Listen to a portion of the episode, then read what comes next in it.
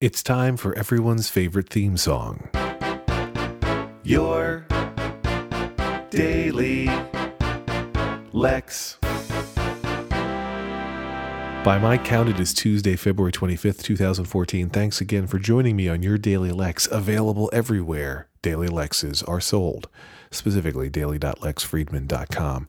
It was sometime around seventh grade that I noticed I couldn't see very well anymore, and uh, I ended up getting glasses and I got the hippest, coolest glasses I could find. There was no Warby Parker back in my day, uh, but I knew what the right style of glasses were when you were a seventh grader getting glasses for the first time and already thought of kind of as a, a nerdier student. Uh, so I got the biggest, blackest glasses I could find, which was great. And over time, I grew to hate glasses although i you know i appreciated what they did for me at one point i got contacts first uh, on my dad's advice i got gas permeable hard lenses, uh, which were awful. I had to use the suction cups to pull them out of my eyes and stuff, and they were just, oh man, my eyes tear right now thinking of them. After a while, I switched to soft lenses, uh, and those were better, uh, but I never really loved them either. And at some point, right around the time I went to college, I just stopped putting them in and I stuck with glasses again. Uh, the eventually though i concluded you know what? I i don't want to wear glasses. I don't want to have to my big thing was i didn't want to wear glasses in bed at night when i was watching television. I wanted to be able to watch tv clearly with my glasses off and be able to fall asleep as the tv was on its sleep timer without having to, you know take off the glasses or anything else. Uh, and so that's why. That was my that was a key goal of mine when I got LASIK in March of 2003. I want to be able to watch television in bed without glasses.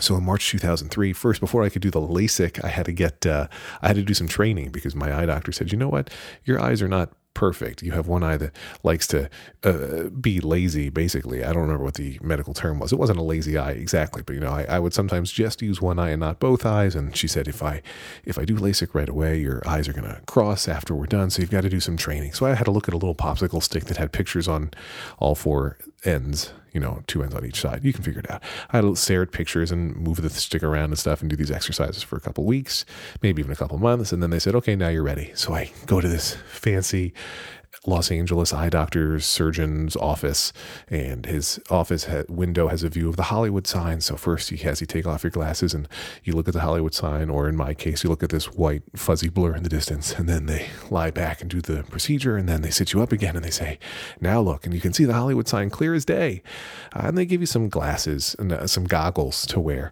uh, while you're sleeping, so that you don't scratch your eyes while you're asleep, and you strap them on tight.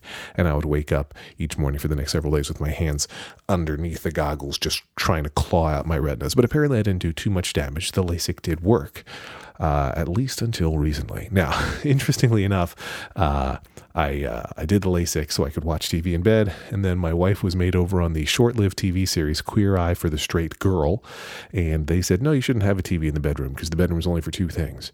Uh, specifically, since my parents listened to the show, studying and introspection. So they said let's get the TV out of the bedroom, which we did. I haven't had a TV in my bedroom since 2003, so LASIK total waste of money. But I really really liked the LASIK, and I my only real side effect was that I use over-the-counter eye drops every day. Uh, every once in a while I have eye doctors who suggest that I should instead use like uh, gel drops where it's like this thick lotiony stuff that you put in your eyes. Um, but I usually don't stick with it because it's annoying and expensive and feels kind of gross. I mean, it feels great, but also gross, uh, like so many things in life. But uh, I've noticed in the past few years that my vision is starting to slip again a little bit. Not dramatically. I can still see without glasses. I can still drive without glasses.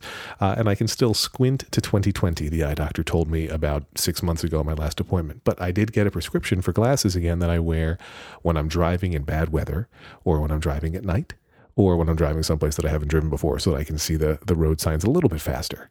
Uh, if it's possible, and if the, the downward slope continues, I think I would get a tune up at some point, uh, you know, a LASIK tune up of sorts, so that I can keep the, the perfect or better than perfect vision. But I have a secret weapon now. A couple days ago, I read about an app developed by a scientist where he's demonstrated that repeated use of his, his iPad app for training your eyes to see better can actually dramatically improve vision um, by improving your, you know, the, the brain side of vision, not the eye side of vision. So you just do these visual tests for 20 minutes at a time. And He's got athletes who have improved to like 27 or 20 25, which is, you know, insanely good vision. Anyway, I'm going to be a superhero and I can see you right now. That's my point. Lex.